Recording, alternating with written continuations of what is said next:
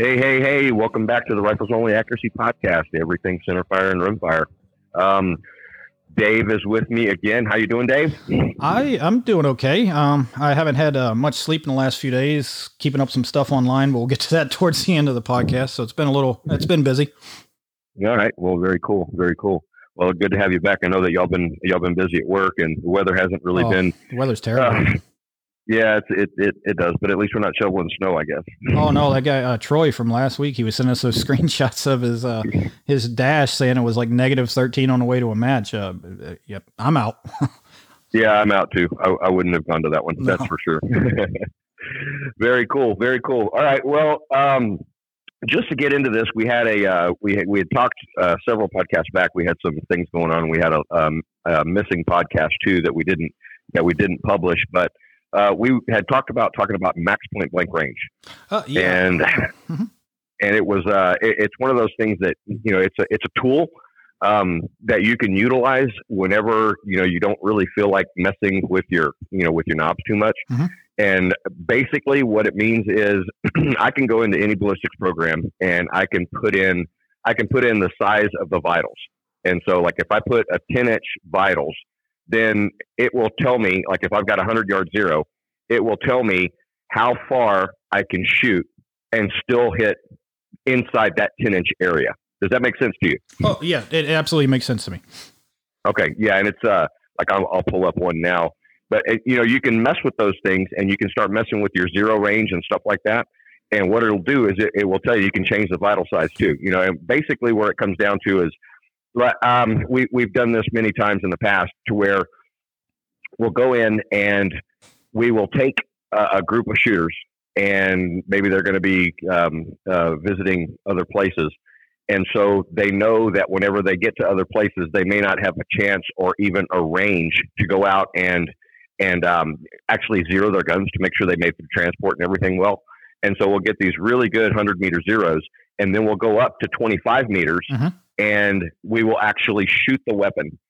You know, do it do another group at twenty five meters, and then they can take that paper and and measure you know how far from their point of their uh, their Mhm. point of aim to where they're impacting you know how much it is low because we're dealing with a mechanical offset thing and they can actually take that paper we typically do it on cardstock so it can be stuck into the into the gun case and so if they do get to where they're going and they want to just check and make sure you know they can recreate that on a 25 meter range and this is this has been done for ages That's just math. and what Yeah. that does, yeah. So what that's doing is basically saying if I'm hitting here at 25 meters, that means I have a really good solid 100 meter zero. And then of course they're dialing or holding for the rest of that. Now, whenever it comes back to kind of the same thing with, um, you know, with a carbine on irons, or if you're going to use, you know, uh, you know, a dot sight, you know, you can go in and you can get a, a 25 meter zero, pretty much, you know, holding dead on and going point of aim, point of impact and I forget what it is. It goes out to 320 or something like that. You probably remember better than I do, but it goes out to 320 or something like that, to where Yeah. um, you know by the first the first crossing of the bullet and then the second crossing of the bullet, and then you're still able to hit you know a, a certain a certain zone just by holding center mass. And so Same that's idea. Yeah. basically you know what yeah that's a, basically what the max point blank was i i use that like um like we were talking when i was hunting the other day you know that one where i had gone out to where it wasn't a hunt it was just like a, a you know an opportunity that presented itself to really fill up the freezer with some tasty meat you know i you know i i just you know shot that whenever i went the next time and i was actually on a hunt i actually dialed up to my 200 yard zero because i figured that you know, if I've got if I've got an animal that size and I've got a 200 yard zero on it, and the animal is at 80 yards, I'm not going to worry about it. You see what I mean? I'm Yeah. still going to hold where I want the bullet to go because of the flight of it. And if it turns out that the animal is out like at 320 yards, I'm still not going to worry about it. You know, because I've got you know the, I'm going to be able to hit that vital zone. And so it's um it, it just it's just a way to move quick. Now there's another one that we use out here at um, at Rifles Only, and I know that this is this is used extensively throughout the world. Mhm. Um, basically, what you're doing is you're going and you're putting a your 400 yard zero on your gun. How do you do that? You dial your 400 yard dope. Yep. And so the the drill is called moving chaos. So you have a mover there, and then there's two targets that are closer, one at 200 and change and one at 300 and change, and then another one out at 545. And so what you'll do is you'll use hold unders and hold overs to tackle the static targets, but your your main target is that moving target. Mhm. Now, it makes it a little bit easier, especially with some of the some of the holdover reticles that that are out there now. Because you know if you're if you're shooting a 308 at that range, you're talking about the two mil range. Oh yeah. And so if you're if you're trying to hold over, you know, down in the Christmas tree, sometimes it can get a little bit, yeah, you know, it's not it's not exactly um, as precise as if you're holding, you know, on your center line. Mm-hmm. So you just dial that up and then, you know, hold under for the 200 and the 300 and then over for the 545. Now, the way we do it here is we use these little bitty small targets. So you have to use these holdovers. But the reality is, is if you were using, you know, full size IPSC targets, you could pretty well hold center on all of them and still hit the target somewhere. Mm-hmm. Does that make sense? Uh, yes, absolutely. Yeah. And so that's that's kind of where you know I wanted to kind of bring that up, and it, you know it's I know it's it's used in you know um, all different types of hunting, and and uh, and, and you you get my drift. Yeah, so and, yeah. So what I see a lot online, and there's always a, it always turns into, it's like everything on on a forum. It's always an argument, right? Um, yeah. It's just how it goes. So I see a lot of guys talking about, oh, I, I zero my rifle at 300, 200, 100, whatever. Uh, the way I, this is where this max point blank will aid you in all of that. And, and you can just, just zero your rifle at 100 yard. We just tell everybody there's several reasons why we do that. That's another topic. But if you zero at 100 yards, guys, and then like Jacob just says, you want to quote unquote zero at 200 or 300. Well, now you just dial that dope in it's the rifle yep. is now zeroed at that thing, and and you didn't have to worry about, you know, let's say you wanted to quote unquote zero at 500. Well, in my opinion, that's not a zero if you did it there. That's just a zero for the the conditions that day. But if you do 100 yards and then you dial in your 500 yard dope, it is now zeroed every day of the week at 500 based on your dope. So yeah. The same thing. If we, uh, like he said, you take the size of the vitals, and then you just have to play with it in a calculator and see and you also want to mess around with how far you think you may shoot. So, and then that's another thing with like a range card. So, what happens, for example, what I do, whether it's a two legged or four legged or whatever you do, I, I set up and let's, let's use a hunting blind. I get my hunting blind and I say, okay, uh, out past five or six hundred yards, I think I'm going to have time. It's not going to probably be running or present itself. So that's that's my time and opportunity. However, inside of this 300 or 400, I may not have as much time. So I would mm-hmm. go in. I would say, uh, I mean, you probably know off top. What's the what's the vital of a of a whitetail? I mean, uh, probably about eight inches. Eight inches. So we would go in there and we would just we would check with a zero. So you would you you want it in the center of that eight inches, and you would just put in different zero ranges, uh, 100, 200, 175, whatever. Or what you would actually, you know, check out your chart. You can set up these drop charts to tell you. And what you want is somewhere in the middle where the close uh, the close targets, it's four inches high, and the further targets, it's four inches low. Well, would you agree? Yep. Yep. Yep. So you would do that. That whatever that number is, uh, the, say it comes out to 175 yards. That is what you dial into your optic. I dial 175 yard dope. I lock my turret or leave it alone for the day. And I know, and let's say there was a, a tree, and I know that tree is at 300 yards and then all the way in. So all I have to do is from here to 300 yards is either hold center and pull, or if I can, I can always say, hey, it looks uh, closer. I'll just favor this way, or looks further, I'll favor that way, just to kind of get a little bit more centered up. But the point is, you never have to touch your turrets. Then what you do, at least what I do in uh, these situations, uh, working or playing, whichever, um, is now I look at past that 300. Now I sketch out. I take my my my laser. Uh, now, if you got a if you got a Raptar with some ballistics or something, that that helps too uh, on the time. But if not, and even if I am running a Raptar or something like that, I still do a paper uh, range card, and I will I will sketch out stuff. I will say here this this tree is at this, uh, uh, and my dope for that is this. This is at that, and I'll make an entire range card based on a little sketch or something. And if it's just be myself, I have it there, or even if I'm the spotter or I have a spotter we both have all that information to where the communication, if it, if it's needed, it's there, and if for whatever reason it's not, because sometimes even in a hunting situation, you most you both might end up on a, on a gun, and you definitely might end up there if you're you know in a, in a work situation. So that's what I do. I I pick out a max point blank for you know my what I consider my danger space, and whether it's an animal or not, and then and then my time and opportunity. That's when I make a dope card uh, for further out. Does that make sense? Oh yeah, for sure, for sure. And that, that's one of the things too. It caused me to walk over here to the, the pro shop. I made a, um, I made up a, a card uh, several years ago that you know has this, um, you know, just how you can do this. It's got mm-hmm. your your lines on it. You know, it's real, real simple. and it's got a lot of information on there to where you know you can you can go in and put your dope for these different ranges, and you get the you know you can designate your target, but you can also designate landmarks, mm-hmm. you know, on how far they are, and um, you know you can you know kind of put in there like you know favor high, favor mm-hmm. low, you know, whenever you're going through there, to where you don't have to do that, and then all the all that it's designed to fit into one of our you know one of our slap cards, you know, that uh, just slaps onto your cool. wrist. Yeah, slap ones are pretty cool, but we carry other ones too, and there's a lot of other onboards that are out there. But at any rate, having that information just right there to where you can look at it, and what happens, you know, after having using them for a while, uh-huh. after what happens, and you're, you know, you're learning your gun and you're learning your caliber, you, you really don't need that anymore. You know, it gets no, to the I point agree. to where, okay, yeah, okay, I know, I know this is that, and this is that, and here's what I'm going to hold for here, and here's what I'm going to hold for here. And you know, like the blind hunting, we do a lot of that in Texas. Mm-hmm. You know, I, if I'm sitting in a blind and I'm, I'm, I'm decked out, man, I got a rifle, I got a spotting scope, I got a rangefinder, and it's basically you know the spotter, you know, rather than a pair of binoculars, is like we we really try to see, you know, the age of the deer, you know, what mm-hmm. the horns look like, because you know a lot of times you'll you know what you see through a binocular just doesn't give you you know the detail, and the reason you're doing that is just to make sure that you know, you're not getting a deer that's, you know, not in his prime yet. You know, you want to make sure that he's he's just past his prime, you know, to where he's, you know, he's going to be going down the next year. In other yeah, words, that's, Texas that's, is big hunting business, guys. Just so you know, it, it matters a lot. Yeah. yeah. it matters a lot. It's not like you see a buck and if it's got horns, you shoot it. Oh, which does remind me, mm-hmm. um, I had a strange thing happen the other day. What's you up? know about the pig problem we've been having out here? Yeah. Okay, so I set up a trap to catch pigs, and we've been catching pigs, and you know they've been they've been going. You know, people have been eating them like crazy. Oh, us yeah. too. I love it's, it. Uh, it's Texas bacon walks up into your yard. It's awesome. but uh, it was funny because I was checking the trap with a pair of binoculars the other day, and I said, "Holy smokes!" There was a little buck that was in there. Oh. yeah, a little little buck deer got in there. So I went over there and I was going to let him out because I mean this guy's this guy's maybe two years old. You know, he's mm. pretty small. He's got a small rack, and his his rack is a little deformed. But you know, I don't know what's going on with that.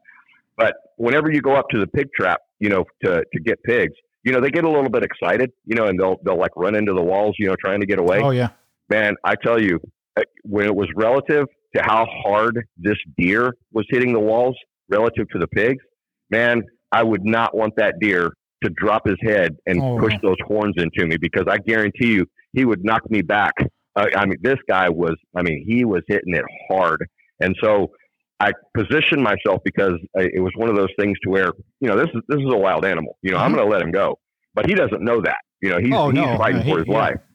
Yeah, and so man, I, I sat there and I thought about it. how am I going to get that door open and get out of the way because I don't want this guy to just get scared and start running in that direction and in my direction because if he did and I'm in his way, I, he would really knock me over like a bowling pin or even worse, you know, fly through the air. This guy was upset. So at any rate, let him out, and uh, he he ran off into the brush, and we've seen him a couple times around here. So he he lives in the area, but he he needs another he needs another three or four years before he's yeah. before he's eligible. Uh, yeah, talking about story, I know we're getting off on a tangent here. So uh, talking about how hard they, they can hit. So uh, I'm pretty sure most people have kind of uh, inferred what I do for a living. Uh, it involves you know chasing some people around. Uh, we were it was years ago. We have a, a, a, an agent. He was a watch commander. He's probably six foot five, six, seven, every bit of three fifty. I mean, he's a, he's a linebacker. I mean, he he played college football and all that stuff. Uh, he yep. was walking down a road and uh, you know people were running and, and spooked some animals and he actually got he got he not in a car or anything he got run over by a deer and it yeah. it sent him he's that big i mean he flew off of the ground cracked a few ribs i mean it's not fun Man, I tell you, and these, you know, these, these South Texas whitetail, you know, I mean, a huge one will mm-hmm. weigh 140 pounds. Mm-hmm. I mean, a massive one will weigh 140. They're not big deer. No. But, but man, I can't imagine some of those ones that are up in the country. You know, you get a 300 pound whitetail and that one hits you, it'd kill you. Oh, yeah. I'm out. yeah, that's, that's kind of crazy. I, that was, me and my me and my wife used to raise ostriches, and that's why we got out of it because Oof, I had a six month old. Yeah, I had well, I had a six month old ostrich knocked me completely out, stone cold out. And it was a, didn't it didn't intend to do it. Mm-hmm. You know, the, the animal six feet tall, he just got scared in the in the crew, and he took off running. And you know, his eyes are above me. Oh, you know, yeah, he's he looking where he's going, and so he didn't see me. But he hit me, and it knocked me right out. And that was, you know, that's a six month old bird. You know, probably weighs, you know, eighty pounds. You know, they're tall and they're lanky. You know, they they fill out as they get older, but Holy oh, smokes, Oh, those man! are- those got things are knocked out. I got knocked man. out by a freaking big chicken, man. Yeah, no, no, they're. I'm convinced they're they're dinosaurs. They're still around. They're, Oh, yeah. they're weird, man. Absolutely, absolutely. Wow, we really got off topic, didn't we? Oh yeah, yeah. Let's keep going. Huh? Who cares? We? well, cool deal, man. Yeah, that, I, I'm really, I'm a big fan of that, of that, uh, of using that max point blank Oh, range. But you know, obviously, you know, it, it's not, it wouldn't be, you know, very effective, you know, during a competition when No. you're using small targets, you know, that are two minute targets or you know, minute and a half, or even like out here, you know, we got some targets that are minute targets. Yeah. So uh, it, you just have to pick your battle and the nature of the target and where you're at and stuff like that. But if you're out, you know, if you're out in you you know very different areas that you hunt, you know, in the country, you know, and in some places, you know, I remember whenever I was in New Zealand and I got my red stag, Mhm. um, I spotted him and ranged him at 1,600 yards, Oof. and so that stalk consisted of walking, running, uh, ATV, Mhm. Hilux, back on the feet to running a little bit, then on your belly crawling up, and I got within like 490 of it, and so that's where I took it, and uh, it was kind of like, well, you know, imagine if he was spotted it. So we're up on the side of a mountain, and we're you know we're glassing, you know, we're glassing a mile. You know what I mean? That Mhm. we're glassing a mile, and so which is very very different than you know some of the places down here in South Texas, you know, where there's no elevation and you know you're looking at a, a pasture or a field or something that's got a feeder in it, and your for the shot's 220. So okay, max point blank range, yeah, uh, 220. It's going to be short. You might not have very much freedom of movement unless you're in a blind or something like that. So it might be really good to go ahead and and say, okay, I'm gonna I'm gonna put my 175 yard zero on here. That'll that'll get my vital size a little bit lower.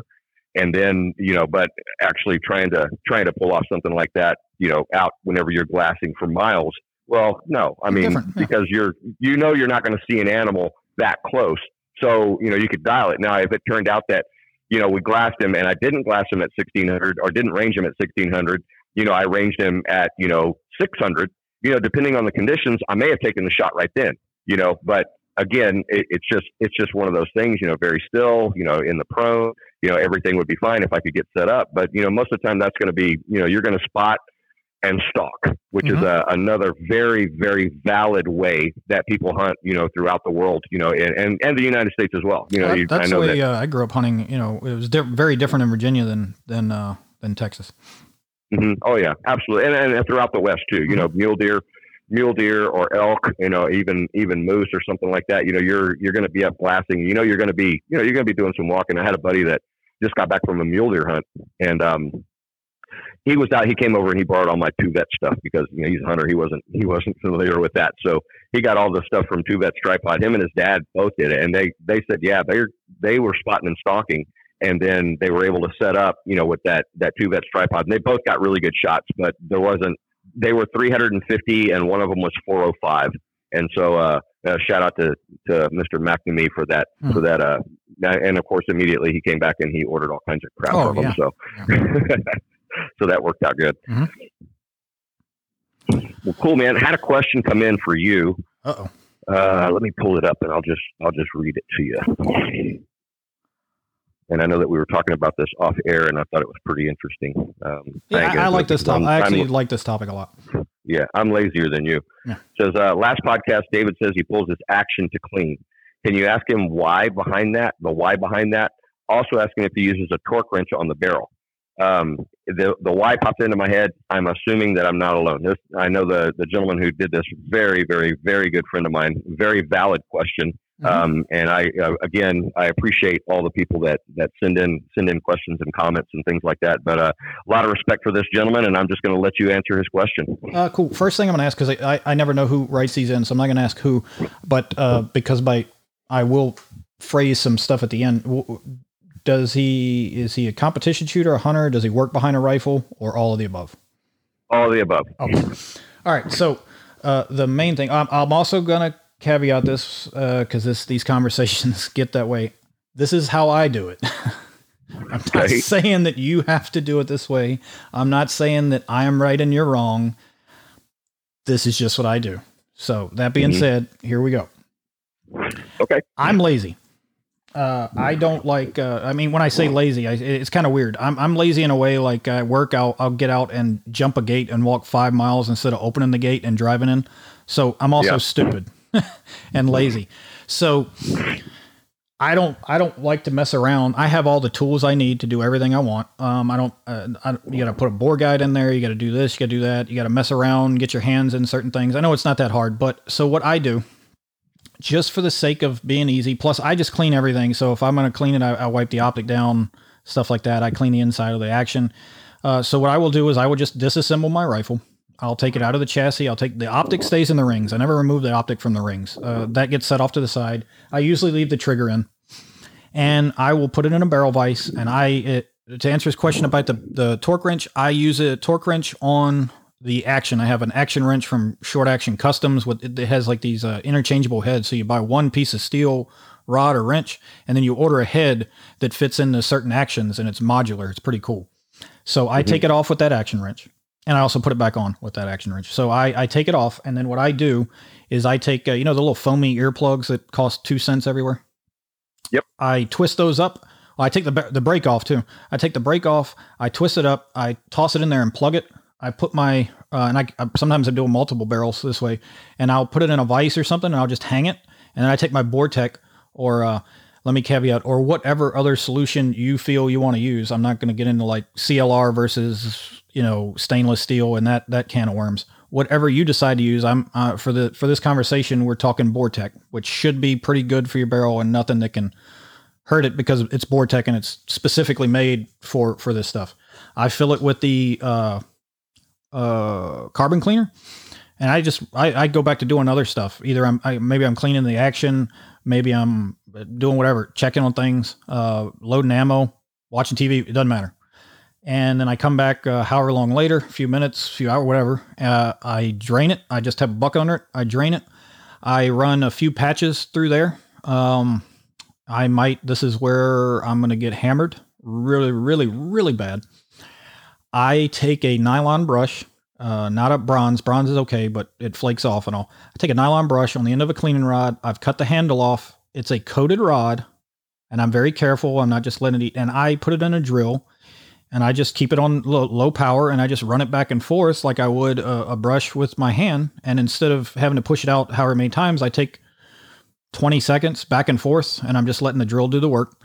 Uh, and by the way, I've inspected it with borescopes. Uh, people I know, Lou Murdica and all, that's a big time bench rest world champion, all kind of crazy stuff. He's done it this way. He sent barrels off back to the manufacturers, and there's no damage inside. Yes, you may damage the crown, but that's with anything. If you're not careful with your cleaning stuff and you ding up a crown, that that but that's not a cleaning problem. That's a misuse of tool problem. And uh, and then I don't have to use a bore guide in there. I don't have to put that in there. I don't have to try to do that. It just makes it easier for me to get to it myself. And then uh, after I do the carbon, if I'm going to do the copper, I, ru- I run patches again. Uh, I might run a little bit of alcohol just to, you know, run through there and neutralize anything. It's Bore Tech, so it probably shouldn't need to be neutralized. I plug it again. I take their copper cleaner. I fill it back up, and, and it doesn't take much, guys. The, the, the bore, you know, is is very uh, very small diameter, so you would be surprised how little of this chemical it takes to fill it up. I get those little beaker like look, you know, those little squirt bottles, you know, had like that really small uh, it's like shaped in an L and it's just a real, you know, it's a squeeze bottle and I use that to fill yep. it up. Now, after I do that, I drain it. I hit it with the, the brush and patch it out. And uh, I, I do use a borescope, not for, I don't go crazy or anything. I just have it. I'll just look and make sure it's, I got any carbon ring because with these six millimeters and not necessarily your, your 308s and all the other stuff, but the dreaded carbon ring. So I just, I the only thing I care about, I know the rest of the barrel is probably clean enough. I just check and make sure that I don't have any carbon buildup that's going to cost me. You know, I'm going to like next week, I'm going to an AG Cup match here. It's got 200 shooters. Uh, costs a lot of money. The last thing I want is a carbon ring to to to start pressuring out my stuff. So I check it with a borescope, and now I put it back on the same way. I barrel vise. I use 75 inch, I mean foot pounds. You can use whatever you want. 75 is easy for me. It's easy to do. It's easy to take off. That's the biggest thing. I also put a little bit of Never-Seez, just a little bit, because you know, I'm sure you've messed with Never-Seez. Once you get a little bit on you, it's over. It's everywhere. Yeah, so it's like glitter. Yeah, it's just everywhere. So I put a, just enough on there, and then I torque it back on. I put it back in the bolt everything down, put the brake back on. What this also serves, it's an indirect. It's not the reason I do it, but a secondary function. How many times have you heard guys? Uh, I mean, you, you do classes all the time. How often is something loose on a rifle in your class? Uh, about every third class. Yeah.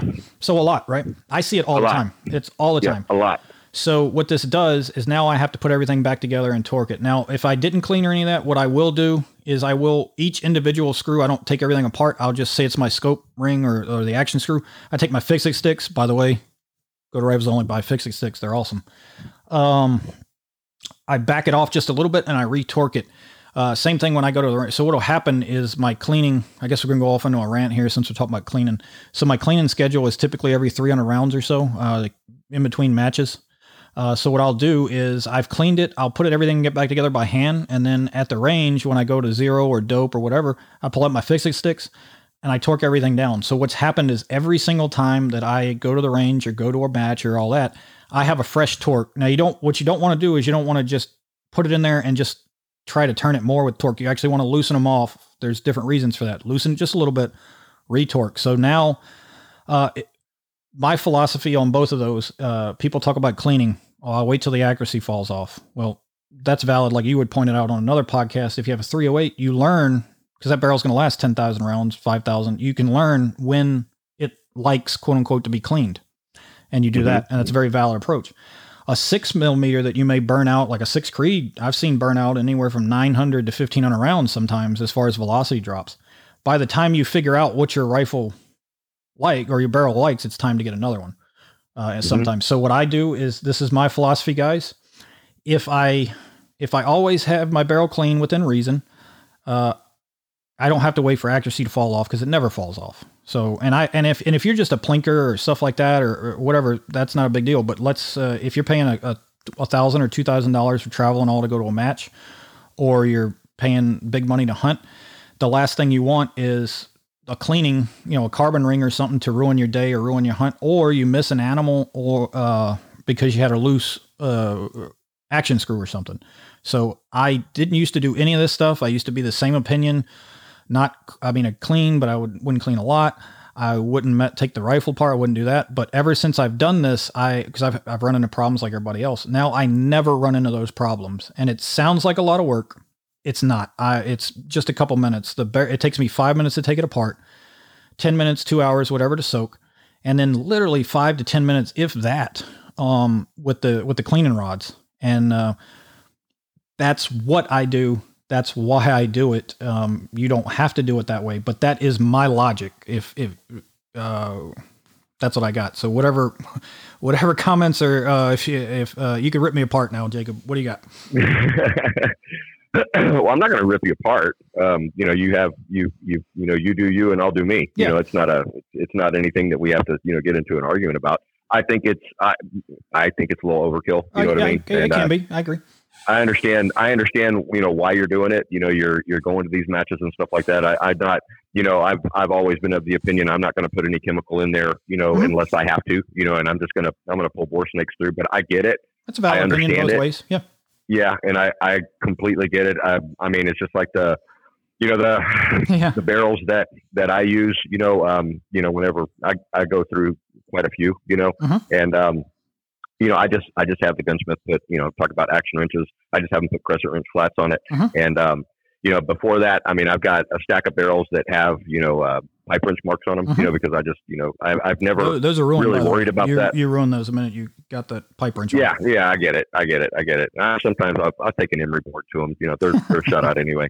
Uh, but you know, the thing about it is, is it was kind of like whenever we start thinking about you know where this barrel, you know, goes into the action. You know, where the barrel goes in. This doesn't have anything to do with cleaning. You you Yeah. you clean the way you want to clean, and and that's fine. This is Yeah. America, by God. People died so you could do that. Yeah. Um, yeah, that's cool. you know what i've never worried about it because those it's typically you i mean it's not just a little short thread that goes into an action it's a pretty it's a pretty long Mhm. you know you got to screw that barrel in for quite a while and they're done you know with a coarse thread and so my opinion is i'm not concerned if i've got 80 foot pounds or 110 foot pounds Mhm. because the gun's not going to know you know what i mean it's not going to there's just too much beef there for it not to know and a lot Especially of that the type goes of shooting to we do, you're it's never going to know what, what, what you know any of it. no, it's not going to know the difference between those.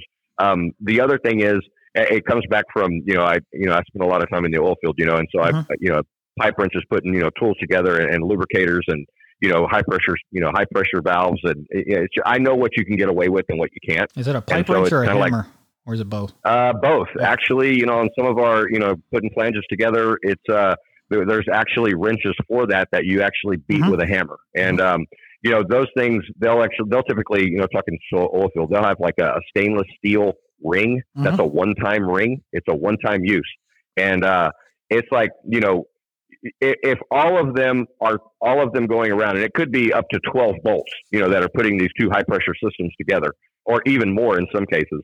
You know, it just it doesn't know. You know what I mean? It, it really doesn't know. As long as you're, you know, you beat the hell out of it. You know, it's not gonna it, it's not going to know because the ring is what's taking all the pressure. I know that I know that we don't have that with the with the guns or anything else, but it taught me a lot about you know whenever you're putting you got a really good shoulder on the barrel where it mates up to the action.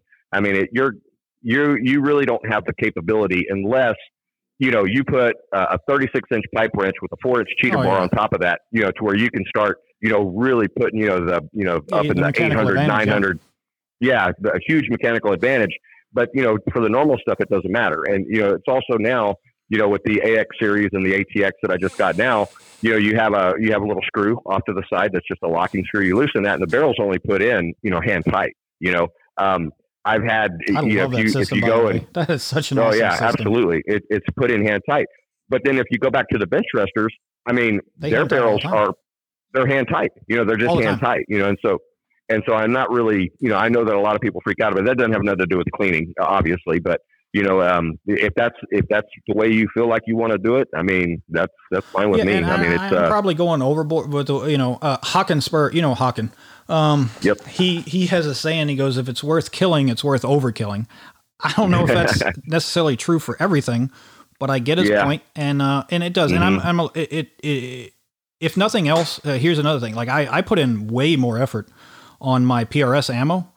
The what I do mm-hmm. to it, I don't need to do all that. What I have found no. though is it gets my mind like I feel like if, if I just crank out on a progressive or whatever for whatever and this is a this is a this is a char- not a character flaw but this is a mental flaw but for some reason I don't take some of that as serious when I hand kissed every piece of ammo and I put all this time into it all of a sudden in my mind it's a mm-hmm. mind trick uh, every single shot just matters more I'm not saying that's that I'm correct I probably should fix that issue but for me it helps with the barrel everything uh, with the barrel stuff I know every time I go out, the barrels uh, where it should be, clean wise. I know it's not going to shoot terrible or anything. All the torque stuff's done. My ammo is perfect. I, I have absolutely nothing to worry about, nothing to second guess myself. I'm not saying everybody else should do that. That works for me. Uh, the other thing, yeah, the other thing uh, I should have, I, I'm going to back up for the hunting. So if you work behind a rifle, your life or others depend on it that may change things and it depends on what you have access to. You may not have access to go foul that barrel. You may not have access to go change that to check that zero. You may not have access to that. Uh, you may not even be allowed by uh, policy or regulation to even take that gun apart. So yeah. that is something to consider. Um, I may do something different, like you were saying. I might just uh, make sure the chamber is wiped out or the inside. I may run some bore snakes and all that, and then that's it when you do the methods that I'm talking about, you have to go foul the barrel and you have to make sure your zero. My zero is always usually returns right back almost where it was at. However, mm-hmm. in a, your life or their life, uh, and plus policy and all that can change everything I just said. So keep that in mind. Uh, you know, uh, I, you the zero being on that rifle in a working rifle is far more important as long as it's going to shoot it's it's clean enough to shoot is far more important than everything i just said. Yep. Gotcha man. Gotcha. Well there i think that answered jack uh, the, the question. Uh-huh. so um I've, I've just uh you know I, I've, no, it's a good question. I'm, I'm I'm way lazier than that. But oh yeah, yeah. I say I told well, you cool. I'm a weird kind of lazy. I'll, I'll, do I do the extra work so I don't have to do the work that I don't think I want to do. So I, I am I'm crazy. I'm on I'm on medication. I'm I'm straight up crazy. So. well, yeah, uh, I, I I knew that. But, you know, hey. I think we all are to oh, some oh, yeah. degree. Yeah, for sure, for sure. All right, all right well, cool. Well, you got some you got Ooh. some stuff you wanted to visit about. Oh god. All right, guys. Um, uh, I'm sure you guys have heard me allude to a little bit, and I'm sure some people know or may not. If you haven't been familiar, there's a company called Hoplite Arms. Uh, Jacob actually was familiar. He met this individual that I'm going to talk about at one point. Uh, Hoplite was started a couple years ago um, by uh, a, a, person we, we thought was the name was Theus Protov, and uh, another person, Brian Fenimore. Most people didn't know Brian existed. He was more of a, you know, he funded the thing. Brian's a good guy. He's out of New York. He he works in the pharmaceutical world. One of the best guys I've ever met in my life. He's awesome. We're we're real good friends. So he was the funding it. This this guy Theus was the face of the company. Uh, I'm not going to go into all the you know how the action was designed, who owns what. That that's just another conversation that doesn't really matter. So we're fast forward a couple years later. I I was in a research and development like a contractor type thing or consultant. I would do some of their R and D. I would do some of their ammo, give them feedback, and that's was my involvement at the time. I did see some things that were strange with this uh, Theus Protov character, but not my company. No skin off my back, right? So, but nothing major. Uh, fast forward, we go to the Precision Rifle Expo last year in October. These rifles performed. I had loaded some ammo. The people were just shooting uh, under an MOA under, at a thousand yards all day long. Um, everyone, it was amazing. I couldn't believe it. it that's not even a testament to my ammo because I didn't think that my. I mean, that's that's some crazy stuff going on there. So everything fell into place real well. All right, well, and again to keep this, this the story short, uh, some things weren't adding up the owner, the part owner Brian, started uh, poking, and uh, they had a what was going to be a falling out where Brian was going to take over the company, and he approached me since I had been so involved about uh, taking over an ownership role, which I you know gladly and, and excitedly uh, took. Well, then some more things didn't make sense. So we started looking. Well, going into all the detail, we have found out that Theus Protov, who's very pro- prolific on the hide, and he had this these crazy story. You know, he was born in U- Ukraine, and he got his citizenship through the, the military, and all this other stuff. It was actually some really good stories. And he was very, very good at convincing people he knew what he was talking about, at least enough to get by. He would what he would do is he would get close enough to the sun where he may get figured out, and then he would back off or do something. Very, very kind of smart when you look back at it. So now we found out that he is not even his name is not Theus Protov. Uh, he and his wife are a. I'm not gonna go into his real name on here because we got legal things going on. Uh, he and his wife are basically professional scammers. They've been around for 20 years in the industry. They've they have they have some civil judgments against them for quite a bit of money. Uh, even Frank knows him by the name. Frank had just never met this person. He met Theus Protov in person, he'd never met the actual guy, but as soon as I told Frank the name, he, he knew exactly who this guy was uh, by name. So we found that out. What happened at that point is we also found out that this individual had taken some some pre-orders for the rifle in full that he wasn't supposed to. So it looks like he was trying to get something else. By the way, the whole two and a half years he's uh, embezzling and doing some other things, basically uh, robbing uh, Brian Blind and without knowing. And, and, and, Brian has so much going on with his pharmaceutical stuff that, and in his world, it wasn't a, a, a, relatively it wasn't a crazy amount of money until two years later when he could see, okay, this this this total amount's getting a little out of hand for not selling anything, and uh, so we found out that all of that was a scam. He was embezzling. There's there's all kind of the criminal stuff and and everything is just absurd. Uh, uh, you know, and he would just crazy stuff he'd uh, you know maybe oh he might sign a piece of paper with his real name to someone that didn't know who he was or whatnot, and then when he would send a copy over to Brian, he, it would alter it to a, to the other name. So lots of crap. So we ha- had to reach out uh, personally to the people that we called them the plank owners. They're going to buy our first ten rifles. Uh, we told them the situation, and it was up to them. We were still going to move forward the rifles because let me let me clarify. Hoplite Arms is a real company the rifles are absolutely real. I, I know where every single one of them is. I put my hands on every single one of them and tested them all. They're absolutely real, and the stuff behind it is absolutely real. So we gave the people the option. We said, look, we'll refund your money immediately. Uh, all of them decided to actually stay on board. Uh, we had some new information come to light, plus, you know, Mr. Uh, Theus Protov there, he, uh, by way of a, a smaller company, he, on paper, he still owns part of Hoplite Arms. And you can't just wave your wand and go bippity boppity, I don't like you, you're gone. You have to take care of that the right way. He has now disappeared, so we have to move through the courts. That's moving very well and should be taken uh, care of here shortly. And then there's criminal stuff, and that's a whole nother thing afterwards. So at this point, we we still think we're good. Some other some more things came to light, and we decided, uh, Brian and I, that the smart move because we don't know exactly what's going to happen, how long it's going to take. It was to refund these people their money, uh, even though Brian got scammed out of more money than some of us make in in ten years. Uh, he he could have easily, um, or we, I guess, we could have easily shut the company down, bankrupt, and said, "Hey, we all got scammed. If when we get our money back, we'll give you your money back." We didn't go that route. Uh, Brian went down to his bank. He sent out probably fifty to hundred thousand dollars worth of refunds or payments to, that was still outstanding to vendors. So we basically settled all accounts that we could to to kind of get back down on a financial ground zero per se.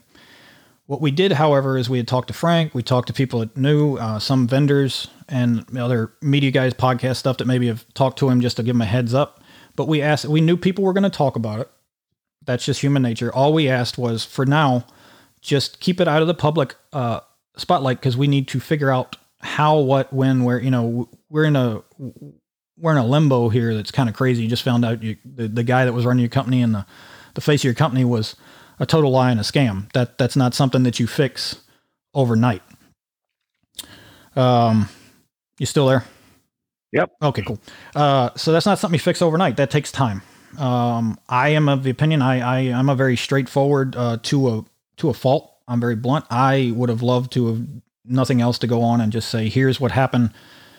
This guy sucks, and and we're going to take care of it. However, it didn't make sense to do that. It made sense to kind of go a little bit dark. I mean, we did tell people we had stuff going on. We didn't ghost anyone. We just kind of went dark a little bit and we made sure everyone, no one made money. Plus, the other thing we need is we have no idea what this person committed Hoplite Arms to that we don't know about. So we also needed to set things on the shelf for a few months for anyone to come forward, you know, because if you if you shut things down and there were bills, all of a sudden people start calling you to let you know and there may be something we didn't know about we need to address. So that that was part of the plan as well as uh, we want to, we absolutely wanted to um, salvage the Hoplite name. It's a cool name. It just sounds cool. Hoplite Arms, right? Um, the uh, the website costs a good amount of money. The marketing, there's a lot of money involved. So we wanted to um, salvage that and move forward as it's a good company. It's a good product. Everything's there. Well, uh, that's uh, that all uh, went over the course of a a couple months.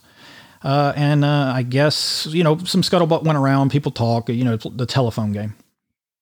And apparently we were not, uh, right or wrong, we were not, uh, people felt that w- we weren't coming out and talking about it in a time, in a timeline they felt, I'm going to emphasize that they felt was uh, correct. And I'm going to also emphasize that the, most of these people had no monies invested, no nothing. So it was no skin off their back, but they felt we should have been like yelling from the rooftops the from the minute about the scamming thing.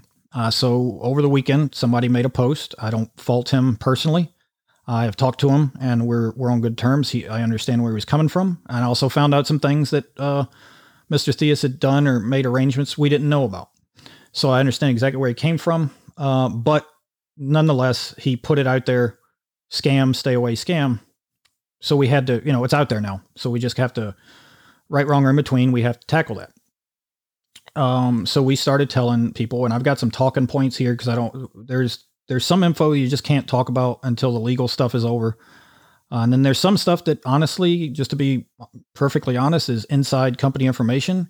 And the only people's business is the people that have money or, or an interest in it or something like that.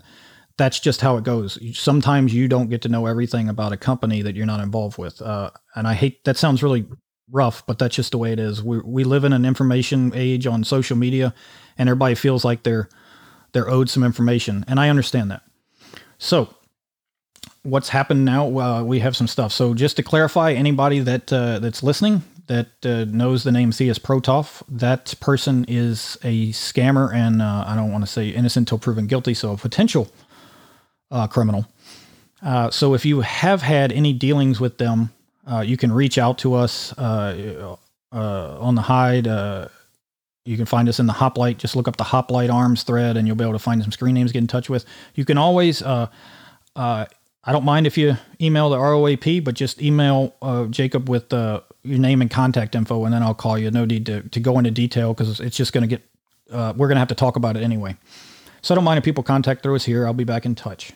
Uh, but if you have had any or are still dealing with this person, stop and uh, reach out to us or, or take the appropriate action. Also, if anybody's listening and you made some sort of arrangement in writing or not with this person on behalf of Hoplite Arms, reach out to us as well because it's a very, very real chance that we don't know. This guy would just basically tell everybody what they wanted to hear. And uh, his basically he would run up the the monthly costs and research and development and all that to make it much harder to notice some embezzlement of uh, substantial money.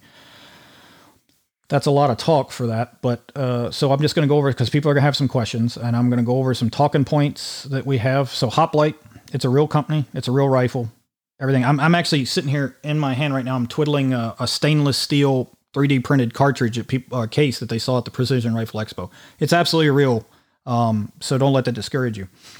Uh, the research and development, yes, that was all real. Brian paid for all that. Uh, there's about 25 or so actions right now that uh, we're sitting on that we may be ready to sell sometime soon. Um, the the shit hit the fan, per, so to say, around November. Before that, we didn't have, have we had some ideas something was wrong, but we didn't realize it was that wrong.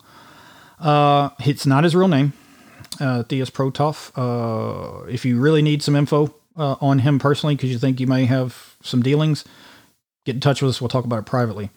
Um, yeah, his knowledge in farms in general, that was pretty much Googled. He, he, in person, he couldn't come up with a lot of the info off the top of his head, but on online, that's another downside of this society we live in. Online, you can be whoever you want. Uh, most everything he told everybody about his life and all that, uh, mostly a lie. Won't go into that. That's a private conversation as well. Uh, he never had any funds or funding it. That was all Brian Fenimore that no one uh, really knew about until now. Uh, everything we're caught up on everything bills that we know of. Um, uh, again, if there's any and any unpaid invoices, we're going to try to catch up on uh, the timeline going forward because people are going to want to know. We're waiting on the conclusion of the civil litigation. You know, sometimes late spring, something like that. The criminal we can't really go into. That's a that's a whole nother uh, deal there, but it does and it doesn't really affect uh, Hoplite's business going forward. Uh, and I will say, I'd like to tell everyone if if you didn't hear something from myself, David Thomas, or Brian Fenimore, uh, take it with a grain of salt. And uh, and if and if doesn't sound right, give us a call.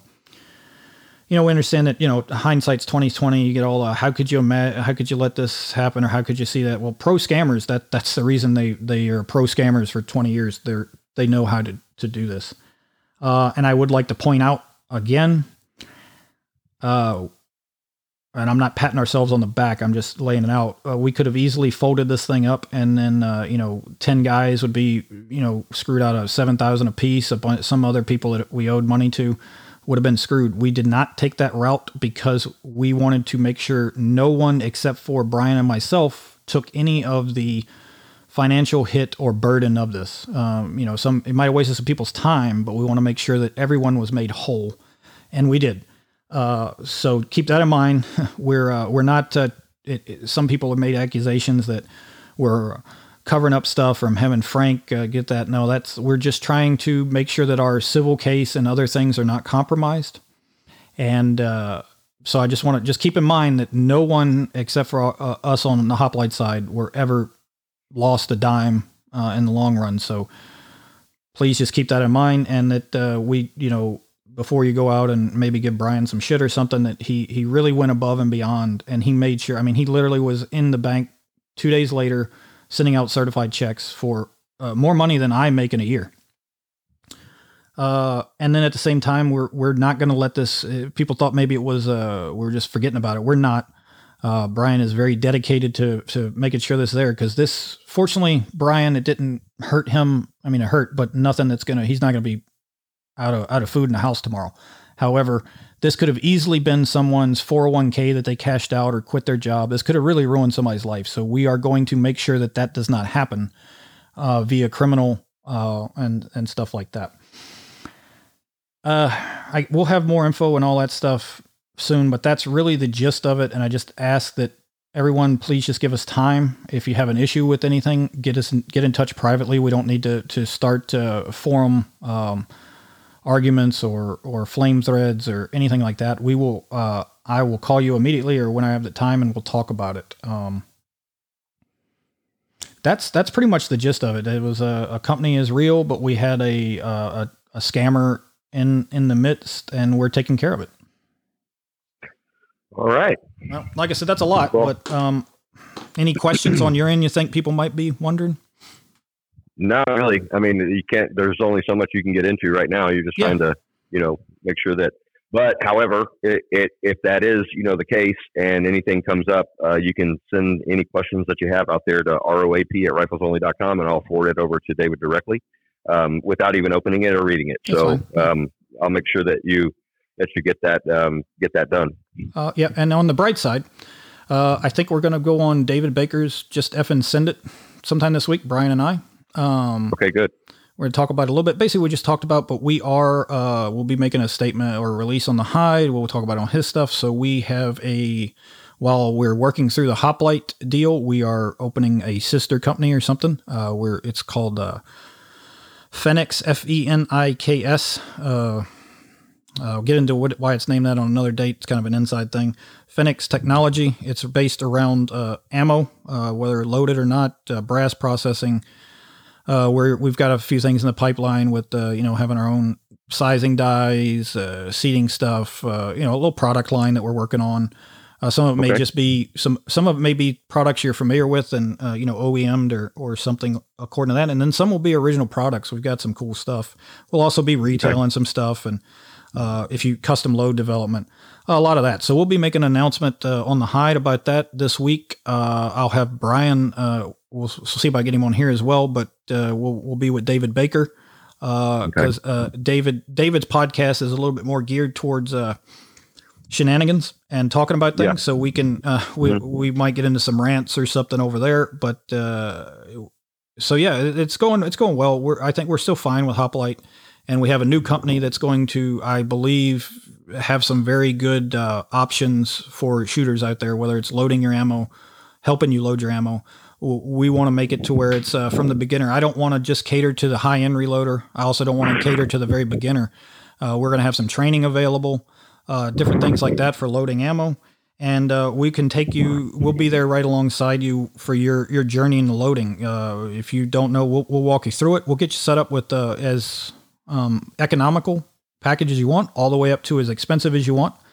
I actually we just got a Mark Seven Apex uh, press with an auto drive. I, that's that's going to be pretty interesting coming up. Uh, so yeah, um, I, th- I, think it'll work out real well. Uh, back to the uh, we want to take the loader from a bare basic all the way up to as advanced they want to go or anywhere in between or if you're already an experienced loader but you don't like it or you don't have the time we're going to be able to offer some things. Maybe we do your entire ammo.